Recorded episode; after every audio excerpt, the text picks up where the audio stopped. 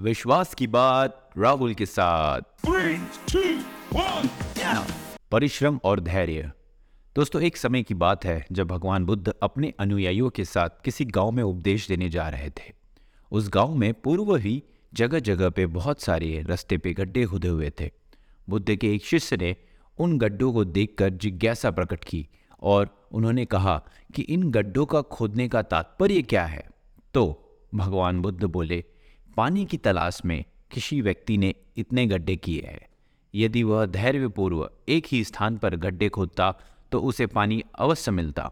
पर वह थोड़ी देर गड्ढे खोदता है और पानी न मिलने पे वह दूसरी तरफ़ फिर गड्ढा खोदने लगता है। इसी तरह व्यक्ति को परिश्रम करने के साथ साथ धैर्य भी रखना चाहिए। सो so, दोस्तों, आप लाइफ में जो भी काम कर रहे हैं, जो भी परिश्रम कर रहे हैं, उसके साथ साथ धैर्य रखना बहुत ज़रूरी है। क्योंकि रिज़ल्ट आपको ज़रूर मिलेगा। बस आप परेशान ना हो और सुनते रहिए the believer show with R D. Also दोस्तों, आप हमें फॉलो कर सकते हैं हमारे यूट्यूब पे। आप जाके सर्च कर सकते हैं राहुल डोगरे एंड आप हमें इंस्टाग्राम पे भी सर्च कर सकते हैं। हमारी आईडी है M R dot Rahul Dongre so keep listening and keep loving thank you